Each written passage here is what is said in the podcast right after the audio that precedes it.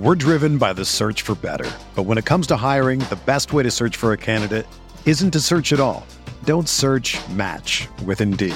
Indeed is your matching and hiring platform with over 350 million global monthly visitors, according to Indeed data, and a matching engine that helps you find quality candidates fast. Ditch the busy work. Use Indeed for scheduling, screening, and messaging so you can connect with candidates faster. Leveraging over 140 million qualifications and preferences every day, Indeed's matching engine is constantly learning from your preferences, so the more you use Indeed, the better it gets. Join more than 3.5 million businesses worldwide that use Indeed to hire great talent fast. And listeners of this show will get a $75 sponsored job credit to get your jobs more visibility at Indeed.com slash BlueWire. Just go to Indeed.com slash BlueWire right now and support our show by saying that you heard about Indeed on this podcast. That's Indeed.com slash BlueWire. Terms and conditions apply. Need to hire? You need Indeed. This podcast episode is brought to you by Coors Light. These days, everything is go, go, go. It's nonstop hustle all the time. Work, friends, family expect you to be on 24 7. Well, sometimes you just need to reach for a Coors Light because it's made to chill. Coors Light is cold lagered, cold filtered, and cold packaged. It's as crisp and refreshing as the Colorado Rockies. It is literally made to chill. Coors Light is the one I choose when I need to unwind. So when you want to hit reset, reach for the beer that's made to chill. Get Coors Light in the new look delivered straight to your door with Drizly or Instacart. Celebrate responsibly. Coors Brewing Company, Golden, Colorado. Hey everyone, it's Mike. I'm coming to you ahead of this podcast to tell you what you're about to listen to. What's being posted on our feed is a podcast called TE1, which is a brand new podcast on the Blue Wire Podcast Network. This podcast is hosted by NFL legend Greg Olsen. The NFL season is now back, and we wanted to show you what kind of great NFL content Blue Wire has to offer. So, what will be attached to this feed is an episode of TE1 with Greg Olsen featuring another NFL legend, Travis Kelce.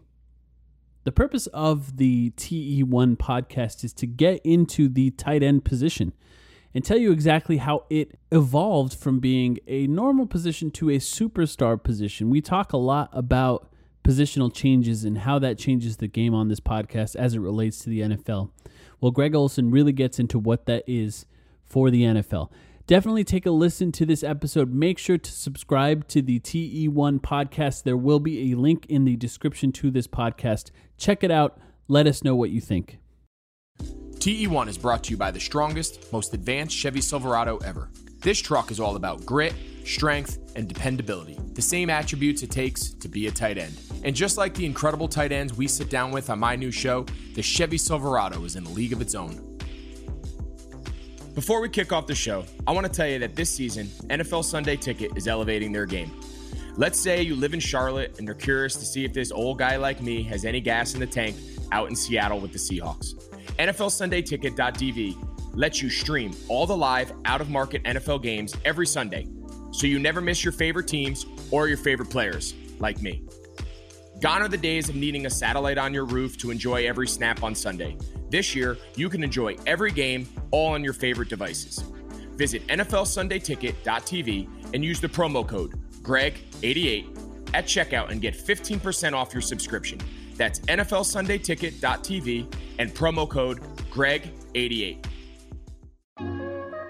I'm Greg Olsen, and this is TE1, the podcast where we explore the evolution of the tight end position through conversations with some of the best players of all time.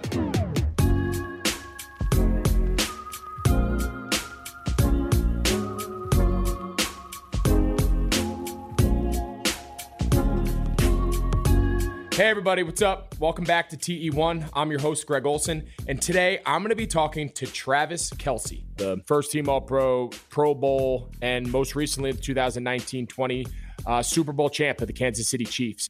Travis Kelce has taken production and stats for the tight end position to a level I'm not sure anyone ever imagined possible. On the heels of guys like Tony Gonzalez and Shannon Sharpe, I mean, he's on pace to catch records that people at one time thought were unreachable. And to be able to sit down and hear his perspective and hear his background and the, in, and the influence that it had on him and shaping him as a player, some of his trials, some of his struggles, both in growing up as a kid and his background, but also at the college level and you know, people questioning whether or not he had the makeup to make this to go along with his incredible physical skills. Did he have the, you know, the mental approach and the discipline to become the player that he obviously has become? And he's answered that more than adequately over the last couple years with just who he is as a person. And, and, of course, his production and career stands out for itself. And then some of the relationships he's built with Andy Reid and the impact that he's had. He talks about meeting Andy when he coached his brother Jason for the Eagles when he was in college. And lo and behold, he ends up playing for Andy and winning a Super Bowl with him this past season. I had to bring up that he broke my record. He is the first guy in NFL history to have four consecutive 1,000 yard seasons. And then as most conversations go that involve anyone with the Kansas City Chiefs. You know, their MVP quarterback, Pat Mahomes, who in a, in a, very short period of time has been the MVP and now Super Bowl champion and has really taken the league by storm and has kind of revolutionized the quarterback position. And here is my conversation with Travis Kelce. Just a heads up, this conversation was recorded before Travis signed his new extension with the Chiefs. What's up, man? Man, you know what? Uh, just enjoying the off season, I guess. Where are you at? To, Where are you? I'm in Kansas City. Good old KCMO. Nice. Not the KCK, KCMO. People, Big difference out here. Big very, difference. That's a here. huge differentiation. If you if you mess that up, that's embarrassing. How many guys though come there and don't know which state they're in? I'm I'm one of them. I I was like I thought I was going to Kansas. Um, I actually got a when I got the call from Andy Reid on draft day, I got a Missouri number, and I'm thinking the only thing in, the, in Missouri I know is St. Louis. I'm just thinking, kidding yeah. me? St. Louis? I mean, shout out to Fisher and everybody yeah, over there. Obviously, At the time, obviously, were, obviously, it just wasn't for me. Um, so, hey. but Andy Reid, man, can't be mad. I think it, I think it's all worked out, and we are going to dive into all of that and more.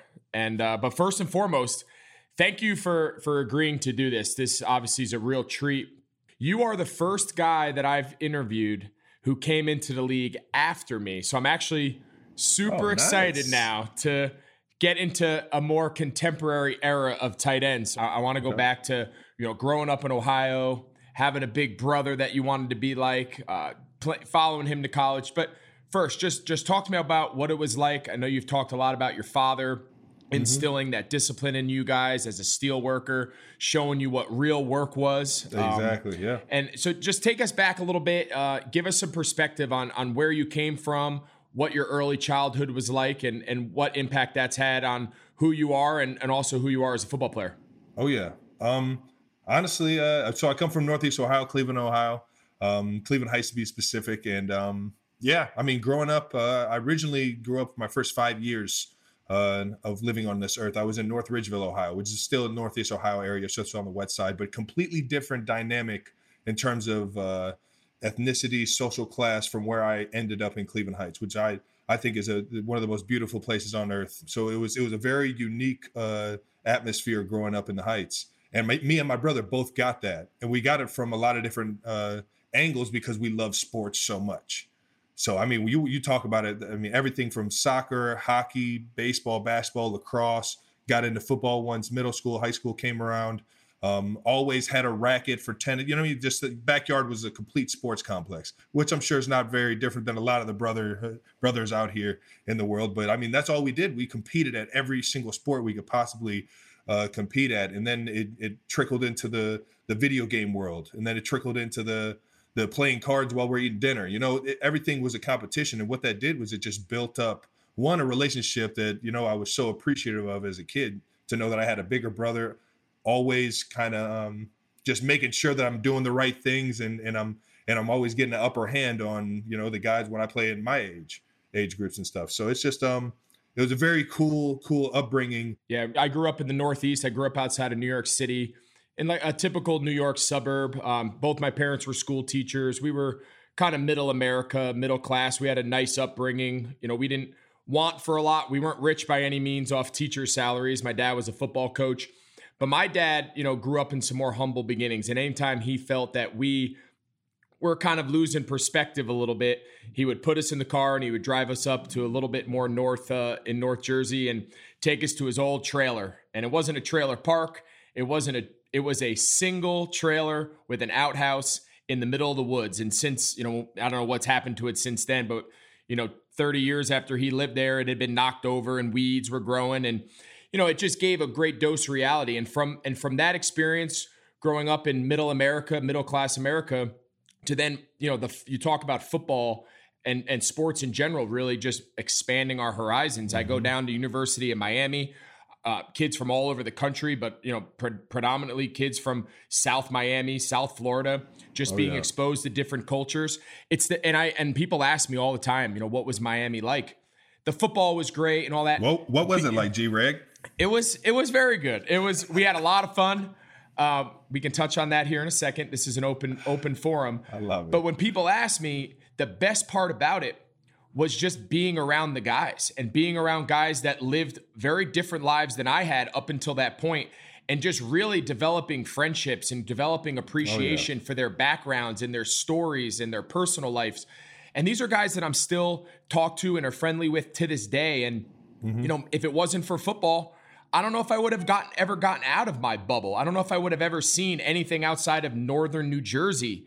And uh, I'm thankful for that. And, and I'm thankful, obviously, for the last 14 years of being around some of the most, you know, insightful, intelligent guys from all walks of life. And oh, yeah. like you said, those locker room moments, that's what that's what makes it. At the end of the day, that's what we'll remember. Those are the things that I was excited to come back in year 14. Mm-hmm. You know, and and I look forward to developing those new friendships out in uh, in Seattle. So let's go back. So you talked about you're a three sport, you're playing everything, three sports star.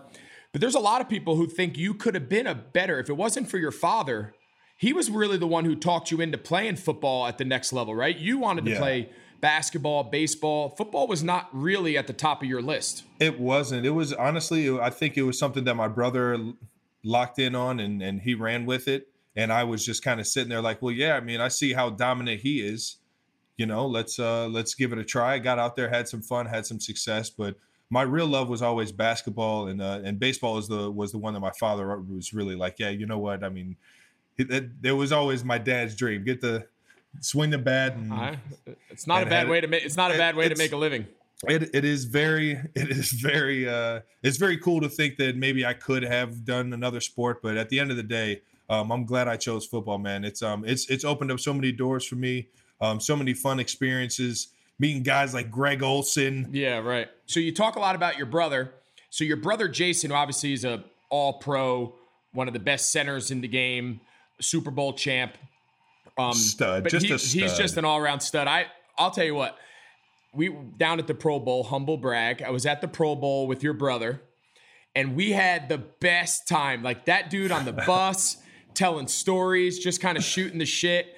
We had we had man. such a good time. I remember when me and you used to be around each other at Pro Bowls, and then the, la- the last couple years, I haven't exactly held up my end of the bargain. But the Kelce brothers are pretty much always there. But now he played tight end.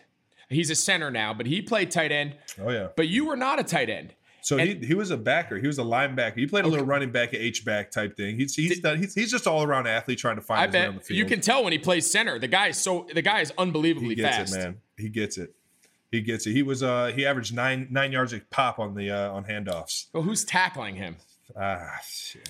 I don't but, know. So let me tell you. So I've talked to some of the greatest tight ends who have ever played in the last couple weeks. None of them played tight end when they were kids, and obviously you're no different. You were a quarterback really up until your first couple years in college. Yeah. Nobody ever dreams about being a, a tight end. We kind of all just sort of end up tight ends by default. It's crazy. Yeah. But um, you were a big time quarterback, Division One quarterback, went to University of Cincinnati as a quarterback.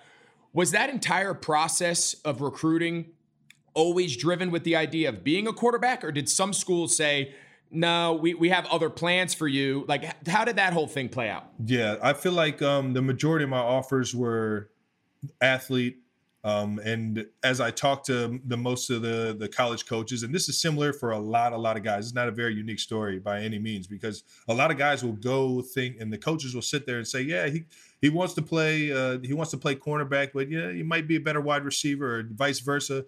I was I was a quarterback, but I never threw the ball in high school. I was I was always just ah, you know what, I can get these five yards and just five yard them all the way down.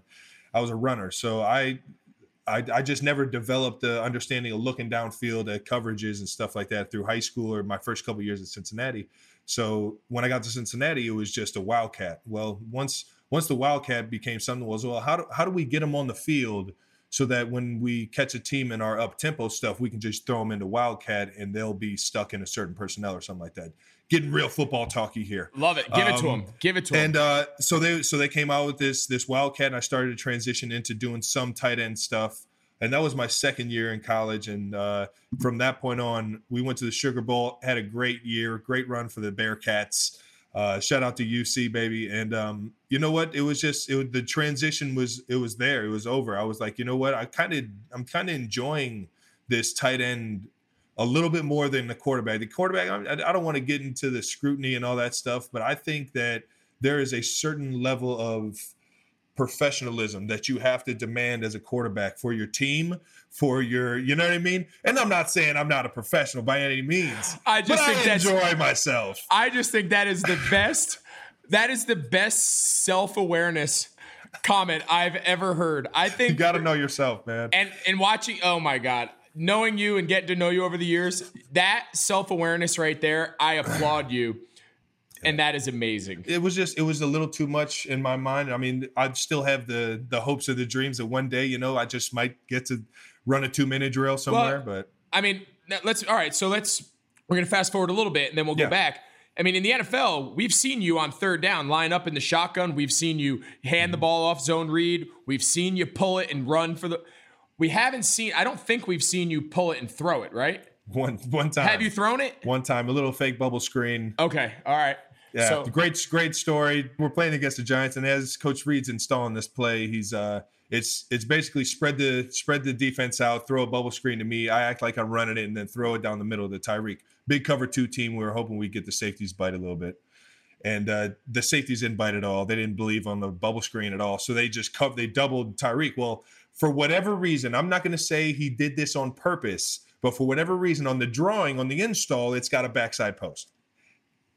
Why would it be there if he didn't give me a progress? If he It's didn't want me to progress, It's live. You know what I mean? Go through my progression, and it's just you know what I I always I dream big. I dream big. I'm like, all right, if I get this thing, Tyreek's not open, just peek, just peek over. And uh, sure enough, I peek over. Demarcus Robinson's scot free, just rolling down the other hash or other numbers. And I I give it a good crow hop, a little a little base outfield, a little crow hop, and chuck it about 50 yards, 60 yards downfield, and uh, yeah, um, got picked. But we can leave that Backside part. Yeah. The rest of the story was money. We can when I tell you I was a big league QB, Greg, I'm talking about I made it. I made it, buddy, can you imagine how legendary that would have been? man. Coach, I, and- they don't throw me bubble screens. So like you and Kittle, like all you guys that are so like crafty after the catch. I always did like 95% of my work before I got the ball. And then and then after I caught the ball was just like survive.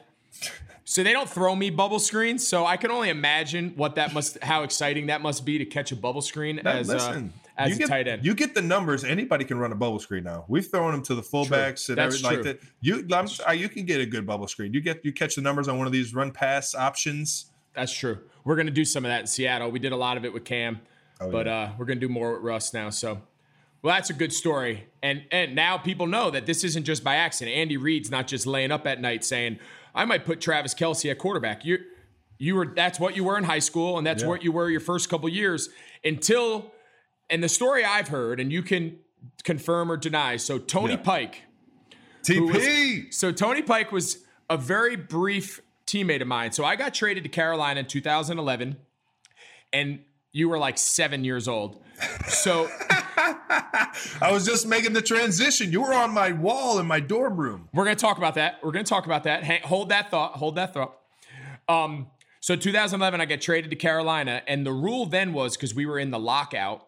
If you got a new contract, you were not eligible to practice for the first five days of training camp. It was amazing. I highly Wow. rec- I highly recommend it. So so there was like 15 of us who weren't allowed to practice for whatever the reason. And Tony Pike was one of them. He had just gotten signed by the Panthers.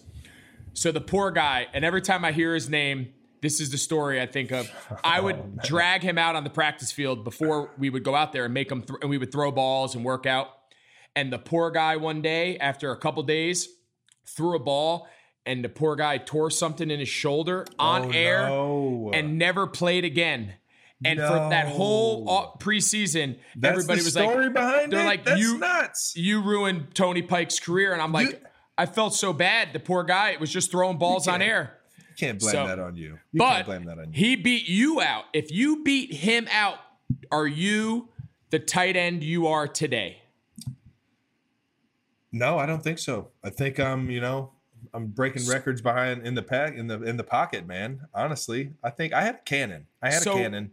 So all Chief fans out there need to take a minute to thank Tony Pike TP for beating you out for the starting quarterback at the University of Cincinnati, or else you are not Pro Bowl All Pro Travis Kelce. And you know what? You know what's funny that you say that is that he was the big pocket passer. I was the wildcat. I was the runner. I came in for him. We were like a little dual dual threat combo there. Um, but yeah, no, that uh, he he slowly just transitioned me. Him and Zach Collaros, another Big East goon, uh, just won the the Grey Cup up in Canada. Shout out to Zach Collaros. Got a lot of shout outs today. Buddy, you're killing the shout out game. Keep Oh it going. gosh, This is your dude, this is your forum. Whoever you want to shout out, whoever you want to touch on, this is your canvas, buddy. Go and paint. I put on way too much deodorant. Shout out to Old Spice. I'm I'm just I'm breathing in the fumes of my deodorant. Well, you're wearing. I, I wish people could see you. They're not going to see you, but I can see you. You want to see my dress? that tank top is unbelievable. It was hot out today, man. It's getting It's hot, hot. out here in Kansas City, man. It's been It's raining a lot the past couple weeks, and I, I feel like that humidity is just rising on you. Brutal. You you you get about ten routes in, and you're like, whoa. I, I feel Whoa. I almost died today. So back back to the conversation. I'm gonna try to keep it on track. So you. so coming out of high school, I had an older brother um, who was one grade ahead of me, played quarterback, and went to the University of Notre Dame. Mm-hmm. In my heart, I wanted to go to Miami. Um, I wanted to do, you know, similar to like you touched on. I wanted to go play with my big brother. We had always played together through high school, growing up. I originally signed with the University of Notre Dame, went there for a summer, and shortly after that, realized we had to go our separate ways. He went to Virginia, I transferred, and obviously finished my career at Miami. You also took the path where you had a lot of other options, a lot of other schools who wanted you, but you also said, you know, I'm going to go play. Your, you know, Jason was at Cincinnati, um, you know, a few years older than you. Take us through that process. Like, how Yeah. important was it for you, your family? Because I know firsthand, there's a lot of pressure to to follow in the footsteps for the family. It gives it gives your family one spot to go to see both the boys, or you know what I mean, to go see Yeah. both of us. Um, you know, it gives one team for everyone to cheer for. It's just it, and on top of that, it gives me somebody I can relate to out here in the world. You know, going to a going to a new school. I don't know which. I mean, I was a I, I'm a happy-go-lucky guy. I don't know what crowd I would have caught in caught on to without my brother being, you know, what I mean, the kind of the driver in all of that. You know, I, I wanted to spend every freaking minute with my brother in college. So it was it was that it was the fact that my brother was going there, the fact that I got a chance to play QB, and the fact that they were going to let me dual sport it and play basketball. All right. And that was that. I mean, the Big East back in 2007, 2008. I mean, that's the Kemba Walkers. It, was still rocking in the Big East.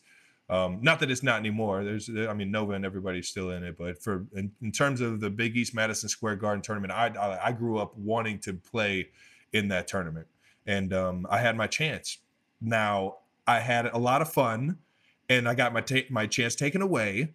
But you learn from your mistakes, and you you you figure out exactly what you want to do in life. And um, you know what? It was a, it was a blessing because what it made me do is it made me focus on my craft. And once I got the the understanding of routine and getting better, and you know what I mean, just really putting in uh, meaningful work at my at my craft, at my position, at my art form. Um, everything started taking off for me. I started having a, a boatload of boatload of success and uh, you know what? We started we started winning some football games and having some more fun on the field. Well, you you took the conversation exactly where I was going to go. Yeah. You you referred to it quickly before. We've all had our moments in college that we look back on and we're not proud of. But I do think that sometimes in our most difficult times, I know I look back to some of my both on and off the field struggles of my whole career mm-hmm. have really allowed me to grow to who I am, understand discipline, routine, process Oh, yeah. um, performance, attitude. I mean, there's a million components to it. Perseverance. So, oh yeah. Yeah. So you it, so you bounce back now. So now you're you're going into your senior year, mm-hmm. which was really your kind of come onto the scene moment, right? For Seven, sure. 700 plus yards, eight touchdowns. Really became a guy on the national landscape for NFL teams to really say, all right, this guy, you know, he's had his history, but this guy this guy can play. Mm-hmm. And, this, and and obviously it's led to where we are today. But what did you learn through those struggles, those first couple years about who you were, what you wanted to be, the process that it was going to take, the discipline it was going to take, and how have you carried that forward to have the success now you've had 10 years later? Yeah. Um, I had a I had a very, very great position coach at the University of Cincinnati, Zach Johnson. And Coach Jay was he was unbelievable. Shout out. Give him a shout out. Shout out Coach Jay, baby. Let's go. There you go. Um, he's uh he's unbelievable. He's a, he's I believe originally an O-line coach.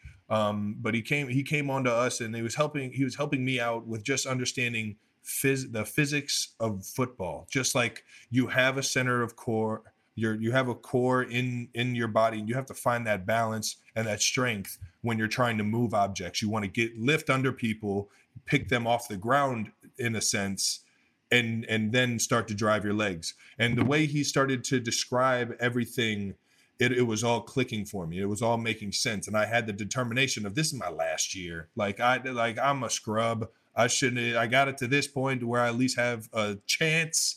And you know what? An opportunity is all I need at this point because I, I got to take advantage of it. And um I was I was very fortunate that you know what I mean. I had that I had Coach Johnson there to be able to direct like give that that discipline and that uh that mental want you know what I mean? Want to to succeed and want to do better for myself. Um, and he was right there uh, pushing me both mentally and physically to the max, man. And I love him for it. So obviously, after that senior season, you're kind of on the map. You've kind of put all that raw talent that people saw in you since you were in high school. It kind of all came together, and now it's time to see: can I make a career of this? Can I can I take this to the next level? And a story that I just found super relatable and and really interesting so Ozzie Newsome, oh uh, nice, the, the, yeah. gen, the, general manager of the Baltimore Ravens. I only got one Ozzie Newsome story, so this it, it's it. All right, I'll let you tell it. I'll let you tell it, and maybe hopefully it's the same one I have.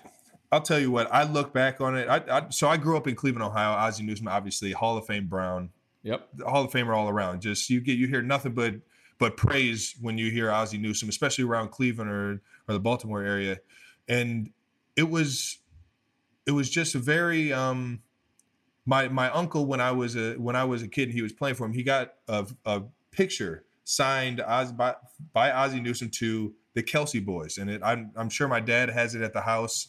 In, That's in, pretty cool. That's somewhere. Cool. And we were we were kids, and I'm like I I barely got to see the guy play, right? So I was I was born in '89, but like they knew like who Ozzie was. He was a Hall of Famer, so they were they knew that you know the boys would probably appreciate this at some point in time. Well, uh, 20 some years down the line, here I am interviewing for a job for the Baltimore Ravens during the combine.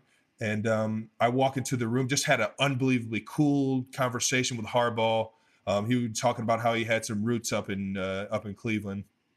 And I, I walk in on my high horse, just thinking, man, this thing's going great so far. I get to meet the guy that you know I mean I've wanted to meet since I was a kid. And he, I walk in, big smiles, go to shake his hand. He shakes my hand. Hey, sit down. I was like, oh, sh- what I do?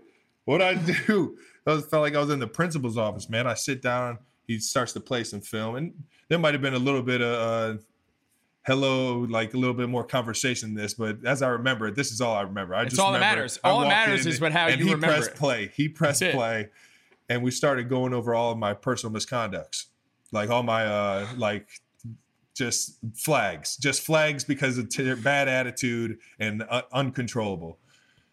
And he pauses and he looks at me and said, Son, are you an asshole? I looked, I was like, I mean, on the on the field, on the field, yeah, I I play with a certain aggression, but I'm one of the nicest guys you'll ever like. I'm very respectable, respectful. I like I I I treat everyone with the same respect I want to be treated with, like, and I'm just trying to like sell them at this point. I'm like, ah, you just you threw my you threw my bluff. Uh, uh, uh. You're scrambling.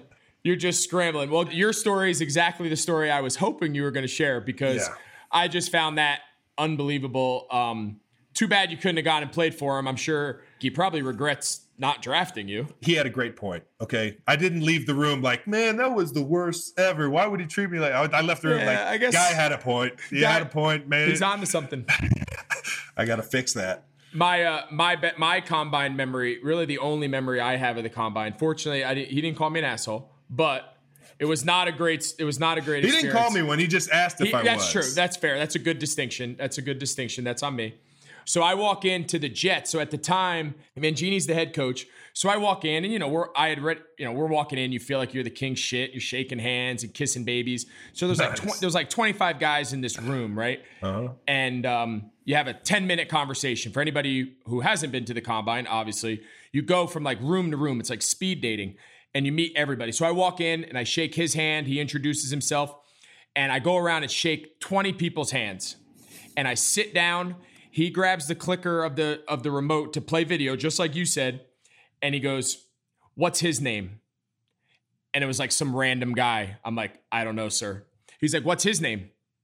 I don't know. He went like five or six people, and I didn't have a clue. And he goes, "What's my name?" I said, "Oh, you're Coach Mangini." He goes, "You don't really not much paying attention for detail, huh?"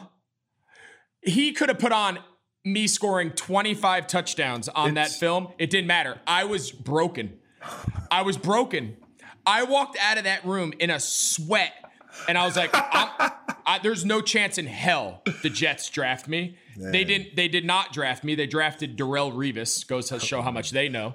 Um, but I, I, buddy, once something like that happens, you're done. There's Uh, no coming mentally, mentally, you are in. You're under in- the table. I feel like I feel like during the draft, like these guys have a secret. Like, like it's kind of it's kind of pleasuring for them to see guys just start squirming in their seat. Like, uh, No question. um, like who's gonna handle the pressure here? It's exhausting. It's exhausting. Well, uh, we take comfort to know we've all had we all had one of those moments. But I, Oh, yeah, yours to me is the best. I just there's something about a Hall of Fame tight end GM. Now looking back on hindsight, and now that it's you and you've had the career, and you're probably going to break every record he ever had. Oh man. We're going to take a quick break, so make sure you stay tuned for more from TE1. TE1 is brought to you by the strongest, most advanced Chevy Silverado ever. On TE1, we set out to discover what makes a top tight end and what it takes to be the best. One thing that I have learned is to be on top, you've got to work harder and be willing to advance and adapt your game. That forward thinking is what has helped Tony Gonzalez, Travis Kelce, and all the other amazing tight ends that I have interviewed be ahead of the game. These guys are strong, they're dependable. They come through when most people would give up. It takes grit, determination, and these legends aren't afraid to get their hands dirty. These characteristics translate from the field to everyday life. We all strive to be strong and dependable. This is the foundation of what Silverado is. Just like these incredible tight ends, the Chevy Silverado is in a league of its own strong, advanced, and dependable. Another quick reminder that this year, NFLSundayTicket.tv lets you stream all the live, out of market NFL games every Sunday, so you never miss a snap from tight ends like me, Travis Kelce, or George Kittle. Gone are the days of needing a satellite on your roof to enjoy every snap on Sundays. This year, you can enjoy every game on all your favorite devices. Visit NFLSundayTicket.tv and use the promo code GREG88. At checkout, you will get 15% off your subscription. That's NFLSundayTicket.tv and the promo code GREG88.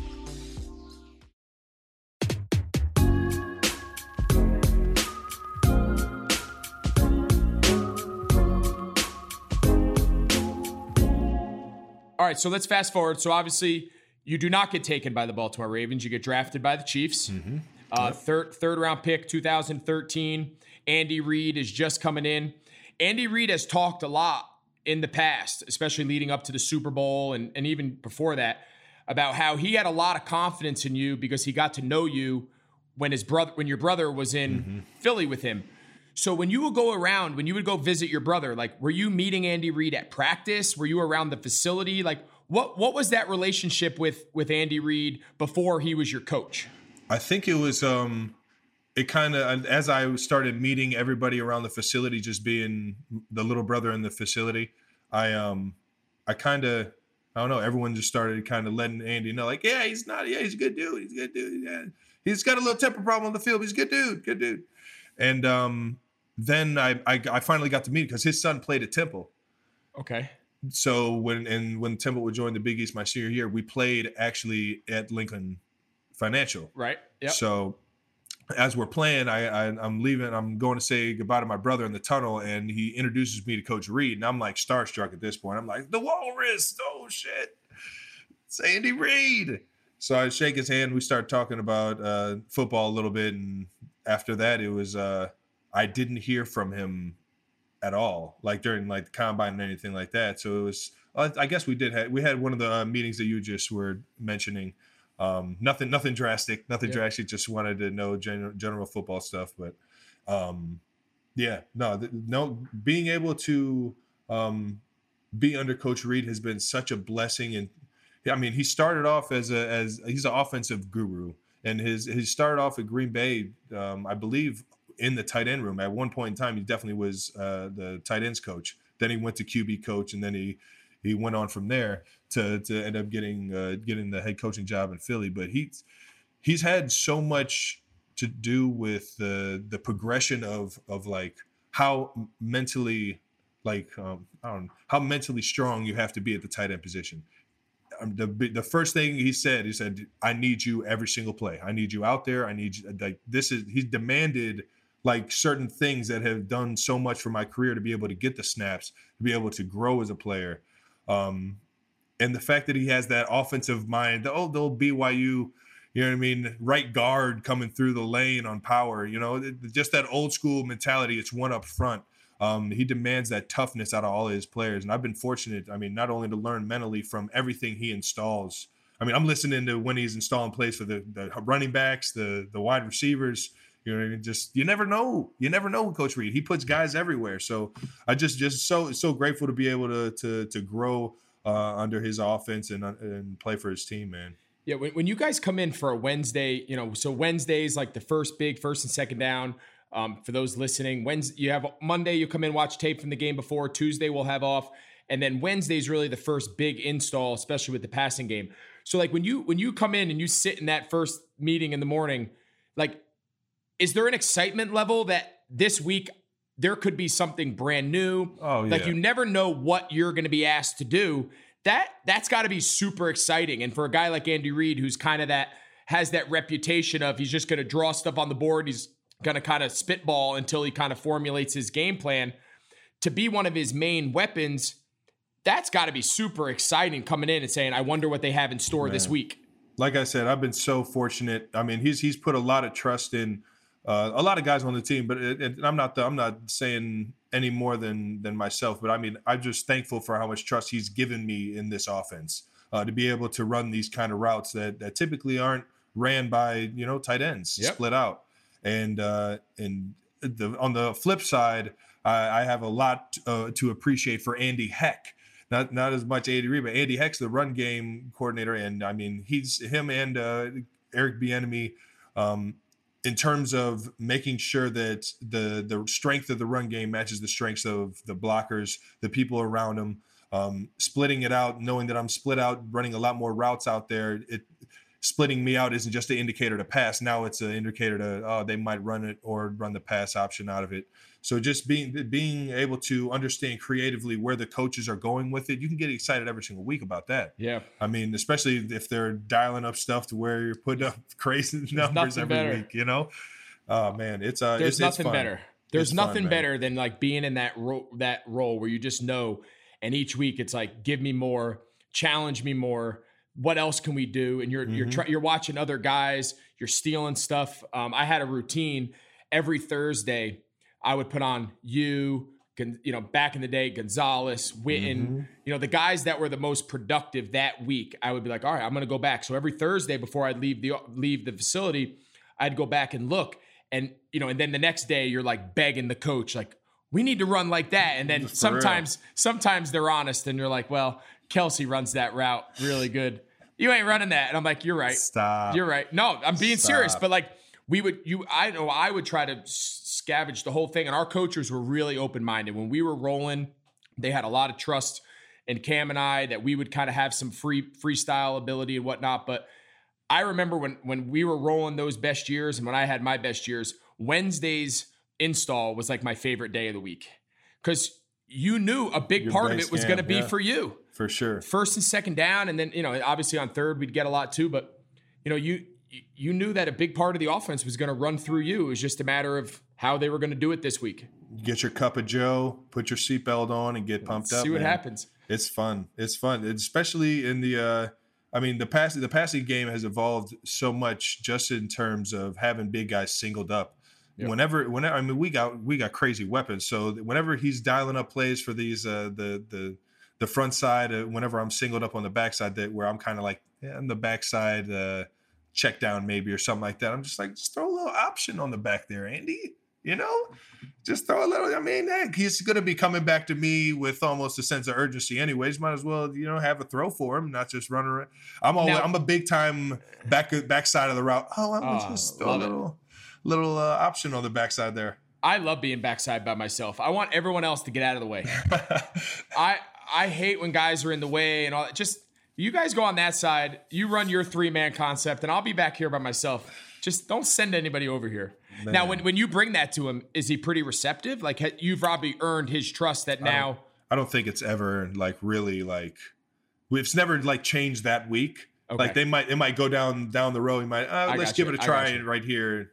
But he's like, I, he's like. I got this. I'll make the plays. You run the routes. yeah. I don't I don't I don't think that's probably- at him too much. I think that's probably fair.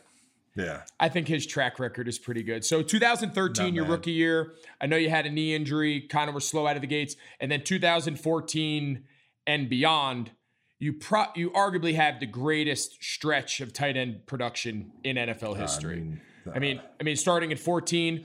And before we dive into that, because I have a trivia question for you, but before we get into that, Alex Smith. So you, so you play four of your, you know, four all pro level years with Alex Smith. And it's sure. set, you know, 17, they draft Mahomes, but Smith still Alex still plays, Has his Um, best year. has his best year. So here you are probably saying, all right, you know, the young kid who obviously we'll touch on here in a second, but you know, the young kid's going to have to wait his turn, maybe an Aaron Rodgers type feel, maybe wait a couple years for for Alex to to to roll out the rest of his career, but sure enough, after year 1, 2017, mm-hmm. they trade him to Washington. What was the reaction yourself, the guys who had really had tremendous success with Alex? Like, what was that reaction? Did, did you have trust that Andy knew what he was doing? Did you have trust that you saw Patrick as a rookie and said this kid is special? Or was there still some level of disappointment that your main your dude just got sent sh- you know got Yeah. sent It- shopping? and it was it was and I, I think um i don't know. I think a little bit has to do with it being you know you have so much appreciation for a guy that does it right every single every single day every single time. He's never you know he's always in it for the team. Um and that's what alex was. He was the ultimate leader ultimate competitor and you just appreciated that so much you wanted to win one for him you know what i mean there was a little Yep. bit of doubters saying he could he didn't have it to win it i'm like man that's bull crap I've seen way worse QBs win it, and I know Alex Smith can lead this team to a championship. And um, man, there was there was some plays here and there in the playoffs where I was like, man, we were a couple plays away from really giving ourselves a chance. But Yep. um, I mean, I, I where it really ripped me was that I, I just never, you know, got there with him. You know, so that that story is is closed. And and it, it- that that one sucks. But I mean, you had full trust in Coach Reid and the and and the young gun man. I mean, Pat Pat showed so much in practice during the season. You name it, man. He was he was in there throwing stuff around, and everybody was in awe throughout the entire entire practice squad and everything during that throughout the season. So So as a rookie, so I, I want to dive into that because I think that's interesting. So as a mm-hmm. rookie, Alex is obviously the the starter, and it was clear from day one that Alex was going to be the guy. So Patrick's running the scout team each week. He's he's simulating the other team's offense, their quarterback. So did you guys find yourself after a couple weeks like you know, usually when the defense is on, the offense, at least on the teams I've been, is kind of off on the side, not over, not really paying attention. Like, did you find yourself being like, this guy is different? Like, there's something special about this kid. And find yourself now you're watching the scout team every offense. single time. Yeah, I bet. every single time. Well, I I- like, and it was it was fun because what what Pat would do is Pat would literally have fun and see what he could get away with back there. It was like it was just like he was just back there nonchalant. I mean, don't get me wrong, he was still professional. Right. You know what I mean? It's not like he was out there pissing the coaches off or anything. He was just making so many incredible throws that it would it just turned into prime time scout team. Yeah. And uh, I mean, guys, guys say it all the time. I, I saw him literally roll out and huck one on the on the run at least 75, 80 yards. And when he did that, I mean, it's like the first or second play of a two minute drill. You know what I mean? We start back at the 20 and it's he's just rolling out and just hucks it touchdown two minutes over Yeah. to uh, drives over. And it was just like, this Yeah. dude can wing it anywhere at any time. and, and I think it's important for people listening the context of that. So when you're running scout team quarterback, you're they're literally the coach is just holding up a card with like diagrams. So if you're the quarterback running the other team, there's not a ton of detail. The routes are drawn. They kind of give, all right, here's the protection. They kind of use your own verbiage. Here's the protection for the O line. Yeah. We're gonna try to throw this to the X. That's Julio Jones or whoever that is. We're gonna. But after once the huddle breaks, those guys can really do whatever they want. I mean, you could run around. It's not like a set play because you're just running a simulated play on a piece of mm-hmm. notebook paper. Yeah. So to and then to see him the last two years almost play like that in real life. I can only imagine how must what it must have been like when he was running Yeah. fake plays in practice. Yeah, I mean, I, he's been doing the whole, I mean, left-handed throw behind the back, like little stuff like that, just messing around, being a being a football guy and having fun on the football field. Um, but he takes the game so serious uh, before we even install a single play by Wednesday. Like I'm talking notebooks filled, filled, chicken scratch, but filled, just absolutely filled of just. I don't even know. I, don't, I call it the special book. That's amazing. So so you're having this incredible success. I told you I had a trivia question for you. Okay. Okay. So you are the first guy, first tight end in NFL history, four consecutive seasons over a thousand yards. Okay. Who were you tied with and then eventually broke? Who was the record holder? Just just in case anybody wants to know. I I feel like he's a New York kid. Uh, who is he, man? Um, I, I don't know. I mean, it's not it was, important. no, in college, I remember he transferred from Notre Dame to Miami. you're on. Hey, you're hey, close, dude. You're I knew- close. Are you kidding me? As soon No. as you hit that mark, I was like, oh, I got a chance to break that one. I got a chance. I thought I was gonna get four two, and then my the, my my season broke along with my foot. But I remember texting with you that night, and and I mean this genuinely. Like I, I'm, I'm I was joking around about that, but I remember genuinely like that was something that when I when I got my third year in 2016, 2015 we went to the Super Bowl. Then obviously there was that letdown from losing it, and then that was like a big motivation for me to like hold that level. And there was talk that no one had done oh, three. Oh, yeah. Getting that man. getting that third one, like it represented everything that I had tried to have my career emulate, right? Consistency, be productive, be reliable. I was never the flashiest, but like just try to be the guy that was there every day. And then I remember when you got your third in 2018, I was like, you know what? Like I had watched you so much. You were one of the handful of guys that every Thursday I would put on all their targets and just see like what he was doing. And you were, I mean, the reality is you were doing stuff in the passing game that no one else was really doing. Other guys I were was- Mm-hmm. productive. There was production, but they weren't running the routes you were and the shakes, you know, in the red zone, really sitting on that foot and crossing face on those put. Most tight ends weren't running routes like you. And I remember I was like, you know what? Barring something crazy happen, Kelce's going to get four in a row. And I remember texting you the mm-hmm. night I knew you were close and I checked after the game and I knew you broke it. And I remember texting you and I was just like, if any guy is going to set that bar, like, I'm just glad it was you because I just feel like you, production wise, there's other guys, Kittle, we can talk about all that, but For your sure. style of play at tight end, in my eyes, is very unique. And I think it's awesome. I think it fits your team. I think it fits your mm-hmm. quarterback. And you've had arguably the greatest six or seven year run that anyone at the position's had. So a little pat to myself, but mostly I was thrilled that you were the guy that Yeah, got no, that for for sure. I was. I mean, I, I, I jokingly say I had the, had my eyes on that thing, but you got to be so fortunate, uh, especially in this game and, and at this position, a position where you're demanded to be everywhere on the field and do everything. A lot of wear and tear, a lot of mileage uh, at the tight end position. It's it, you got to be fortunate to, to to stay on the field to get that opportunity, and um and on top of that to have these plays ran for you or you know what I mean called for you, Yep. and that's where it, it, it- there's so much that goes into it. And um, I mean, I we just mentioned Kittle, Ertz, another There's- guy, There's so many Um, guys. and then there's guys that you just wish that you know what I mean. Oh, why don't they just give him another few targets here and there, man? The guy's got sauce, like I uh, know. like a Darren Waller, a guy you know Yeah. out in Oakland right now. Yep. Um, the another Golden Domer yep. uh, up in Minnesota. yeah. Kyle, Kyle Rudolph. Rudolph. Yep. He, uh, I I mean, you I, could- I wish he would get more targets, man. I do too. That offense over the years has been kind of a run offense, under center, nakeds, play action, but he's a really good player. I, I think, and again, I'm probably biased because this is the era that we're all playing in, but you know, in talking with, I mean, even a lot of the old Hall of Fame legendary guys that I've had a chance to talk to over the last couple weeks, they were kind of isolated, unique animals in their day, right? There was mm-hmm. they had one or two competitors that they would kind of jockey with for all pro or for yardage leaders. In the last 5 to 8 years, it's been there's been a lot of guys. I mean, you just named them yourself, Kittle, Gronk now being back, Waller jumped on the scene this year, Jimmy Graham, Jimmy, yeah. Uh, Zach Ertz. And the one thing all these teams have in common is those are all some of the best teams in the league. Yeah, I mean, you you yeah. you could argue it, man. I mean, the heck, the I think it's you might have jumped it off, but they started naming uh, past Super Bowls, and it's like, man, every single one of them had a.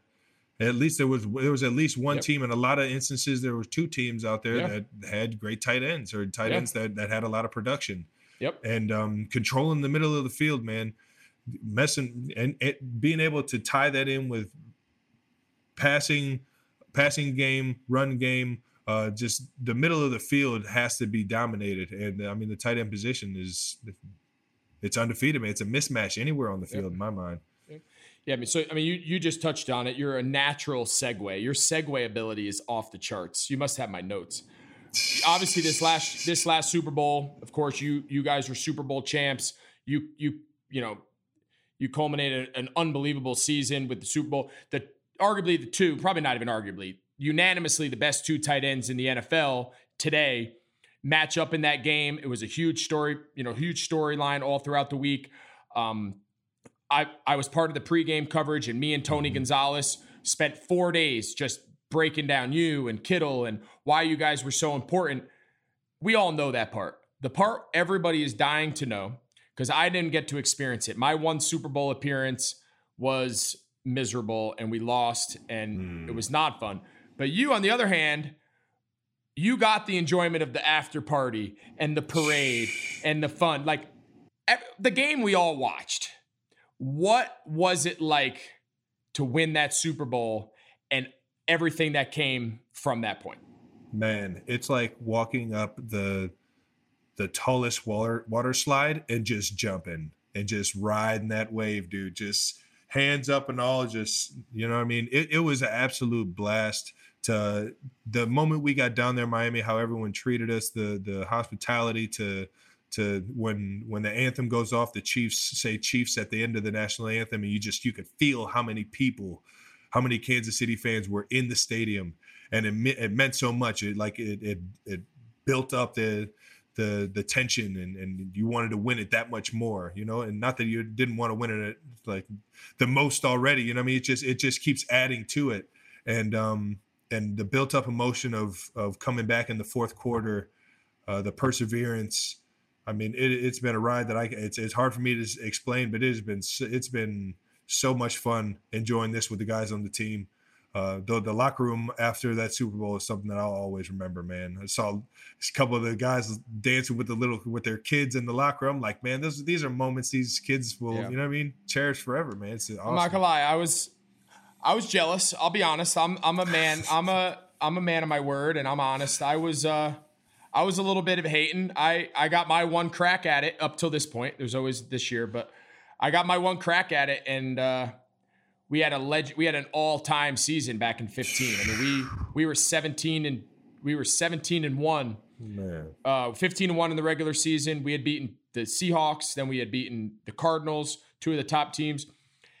And we felt like that was our year and we had our shot and we just completely laid an egg. And my uh my sitting in my room that night in my lonely hotel room in Santa Clara, I'm sure does not come near what you Oh, experienced. man. But uh it was tough. Yeah, it was um but listen, that's why we play, right? I mean, that's the the thrills are amazing and the and the the highs are amazing, but Oh yeah. the lows are tough and whether it's a personal low or a team low you play this game long enough you uh you You experience, experience it. it. all, man. You experience it all. God, I remember, I remember the, the year before uh, Pat came in. So Alex's last year, and this one really grinds me talking about Alex Smith, is that uh, we're playing Tennessee, and Tennessee comes into the house, and we're, we're we go up twenty one nothing. I have a touchdown like hundred yards in the first quarter or like first half, and we're rolling these dudes. A two minute drill at the end of the first half, I get smoked, like knocked out. I felt like Mike Tyson came out of left field and just hammered me. Like I'm, I, I wake up, I'm getting out of a, uh, what do you call it? A, I was getting looked at by, by a machine, an X-ray or something, MRI. I don't know why I missed the MRI. It But either way, so I was getting out of the MRI and I was like, oh shit, what, oh shit, what's the score of the game? Because it's the second half and everything. We're we were up 21 and now that now we're down three. It's 20, 24, 21. And I'm like, oh my gosh, like how did how did he how did he even get here? I know. I get uncontrolled, just couldn't control it. I'm sitting there, antsy in my my seat, just trying to, you know, hope that Alex has this last drive for a touchdown in him. There's And man, those are helpless worst. feelings, man. Those are helpless feelings. Good old So I- football. So we're so I'm doing some of the stuff for Fox. You're getting ready to play in the game. I was doing some TV stuff, and and me and Tony Gonzalez, um, obviously, and Gronk, they had us talk about you and Kittle a lot, and you know comparing and contrasting. And I know you know everyone knows back in 18, you guys kind of jockeyed back and forth for the you know all time oh, receptions yeah. title. But the thing I'm more curious about, like hearing Tony Gonzalez, a Chiefs legend, someone that I'm sure right when you got drafted there, you knew you were kind of falling, and every record you were going for, every, I mean, there was no more gold standard at the position across the league.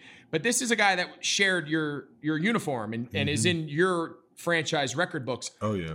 Like, how aware of that were you? Because I know when I got Oh, drafted to. Chicago, so when I got drafted to Chicago, Mike Ditka was like a legend. He he hung over everything with the franchise, but Mm-hmm. he played in 1961. Right? So like it was a long time ago, but his he still casted a really large shadow.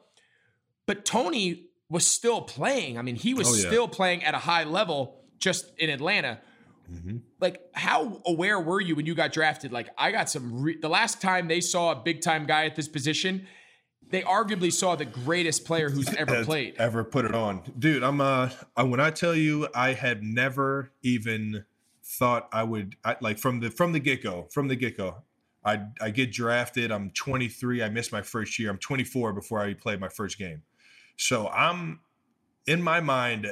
I'm already. Tony got in the league when he was like 20 or something. Like, it was something crazy, like young. It's probably Yeah. you. You were probably 19 when you got in the league. 19 and you, a half you, yeah, you guys one and done in college. You know how it goes right um the uh so i'm i'm like i'm five years back i'm like i'm I, I like at least i'm three to four years behind schedule already um so i'm like I, there's no chance for me to even catch this guy let me just be the greatest i could be now you know what i mean but if i'm gonna wear the same uniform i gotta learn from this dude. I gotta figure out why is he this great? What makes him this great? So i went out and i went straight to the film room my first or second week in and I and I got uh from 2002 to or two, from 2003 to 2009 eight or nine um, all Tony Gonzalez film, all tape, and I'll tell you what, it was a pleasure watching Priest Holmes and Larry Johnson yeah as a dual There threat. That were- was yeah. those were some dudes right there. those are good names yep. Those were those were fun. Shout out to those guys. Um, shout out so we're we, setting an um, all-time podcast record for shout outs I got I got so many left. I I got so love many it left. we're not done yet keep going But um, so I'm, I'm watching all this film and I'm like, man, this guy's like a machine. Like he has to be doing this all the time. So I, when I when I went to go talk to him and, and pick his brain about it, he um, everything he was talking about wasn't even what was really on the field. It was all all the work that he did in practice, all this, and it was like in my as a professional, I had to change how I even looked at being an NFL player because I'm thinking NFL player. Oh, and I'm just playing football, and now I, you know, I got the bucks to do it to have some fun, and I didn't, I didn't realize what it meant to have a routine, have have a consistent way to see yourself progress, and and to to make sure that your fundamentals are correct. Um, that and taking care of the body, like he was saying.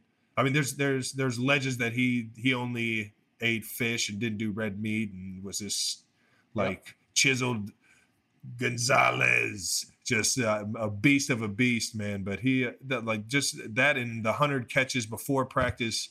So what I got from T, TG was that there was so much that he did on the field that he had already been practicing and, and he had been through so much of it uh, through practice through through um, you know just visualizing stuff coming together that you know you have to be this this type of professional uh, to have success in this league yeah and, and obviously you have you have one of the best if not the best guy to not only learn from across the league but to share the same franchise history with is is pretty unique so you know, the guy that you just talked about has held he holds every single tight end record. His production is is insane. Yeah. And I'm a big believer that in all as selfless and as team oriented as guys are and and and all that being said, I do believe that there is a sense of pride and ego in all great players. Mm-hmm. I don't I put myself in that category and not all the time I'm proud of it. So I'm going to put you on the spot right now when you take a look, and I'm sure we've all done it, I know I've looked, when you look at where you are and what you've been able to accomplish in seven years, and you see guys like Tony and Gates and Witten and Shannon, and you start seeing that list in the back of your mind, are you saying if I can if I can do this for a few more years, like I can see myself on that list with the all-time greats, like does that motivate you? Like I know when I got later in my career, I'll be honest, it motivated me. It still mm-hmm. does. Yeah. Have you have you taken a second to realize in seven years how much ground you've made up? Yeah, no, I, I feel like without a doubt. I mean, I've I've always I mean, heck, I, I've grown up and told, you know, don't don't play the game unless you want to be the greatest. You know, that, that's just the mentality that my father and the the the culture that I grew up playing sports around. Um, so that mentality of mentality of being the greatest and wanting to be the uh, you know, at least in mentions with the greats, um, being on that Mount Rushmore uh, per se. But it's it's just I didn't get here trying to chase it. No, you know what I mean. It just you know kind of I mean? happens. You don't you don't you don't get there with the mentality of oh man I I got a I got a hundred yards this game and a hundred yards this game that I can you know I can get closer to you know getting over a thousand this year. It, it, during the year, it's just so much you're you're in the routine of getting excited about the plays, getting excited about you know situational football, that it all just comes together for you. And it took it took probably my third year to really like hone in on that. Like, all right, it's not just every first down get up and you know throw the first down signal. You have to focus and and, ch- and channel your mind in the right direction. And there, yeah, and to that point, there's so much that goes into it, right? And some of it's in your control, some of it's in our control. But there's also a lot of parts about our about our position that are in other people's control and being in mm-hmm. the right place, being healthy, having the right. I just that was my way of just making sure because I went back and looked where you stand. Mm-hmm. But the guys that you're up with production wise played as long as I have. You are only going into your eighth season. Yeah, is that right? Going into eight. Going into. I eight. mean, you have a long way to go here, and I obviously no, everyone wishes you nothing but health and success, but there's no reason that as long as things continue to go well and knock on wood, I want to see you chase those records because I think if anyone has that ability, you might be the. I don't know if anyone ever thought Gonzalez would be within reach, and you have a long way to go. Don't get me wrong, But if anyone can do it, you've gotten off to, I think, as great a start as anyone could imagine. Kittle's is right now. Yeah, is, true. He's, He's got- he's just yeah. murking those numbers, which I'm so happy for that dude, man. He's such a good dude. And he's way younger than us. I mean, Way younger. I, I, finally, it finally started clicking by my third year in the Yeah. league, and it, it, it's been clicking for He's him for about three years now. Hopefully, he resets the tight end market for all of you guys. Man, he is about to break. I it. hope he makes a billion dollars. Let me tell you, man, this this was awesome. Well, man, I'll tell you what. Every time we've been together, whether it's been at Pro Bowls or doing one chip challenges, this conversation, Always, whether man. it's been a text, I got a ton of respect for you, man. You're fun to watch. You're a great dude. Uh, I've always enjoyed being around you, watching you, texting with you, chatting with you, and uh, for you to come on and and be a part of this story, the story of the evolution of the tight end, who you've now you know brought it to to a level that I don't know anyone really ever could have imagined, has been has been really cool for me, and uh, I hope you enjoyed it, and I, I think everyone's going to really enjoy having having your perspective as we kind of lay out this this history of the position. Definitely, man. I appreciate you doing this, man. Getting everybody a little educated on the tight end world, man. You It's a it, it's a tight knit family, baby. Not, you're is. always one of the greatest in my mind, man. Thanks, You're always, forever. I appreciate it, buddy. It's good talking to you. Stay safe, and uh, I'm sure we'll cross paths this season. All right, G Reg. See you, buddy. So, as we've entered this modern NFL landscape, the personalities of these tight ends have really come out. And Travis Kelce's got to be at the top of that list. He's a fun guy. He loves life. He loves to live it to its fullest. And as good of a player he is, he's as fun and as energetic and as good of a guy. He's somebody I've enjoyed getting to know over the years as our careers have overlapped. I've loved watching him from afar, and that was as fun a conversation as, as we've had during this entire series.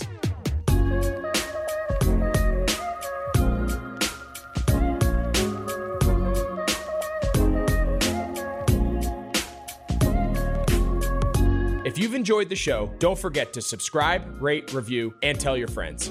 Next episode, I'll be talking to George Kittle, so be sure to listen in.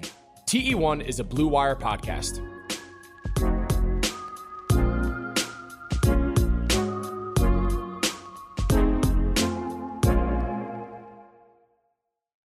Sugar Ray Leonard, Roberto Duran, Marvelous Marvin Hagler, and Thomas Hearns. Legends, whose four way rivalry defined one of the greatest eras in boxing history. Relive their decade of dominance in the new Showtime sports documentary, The Kings, a four part series premiering Sunday, June 6th, only on Showtime.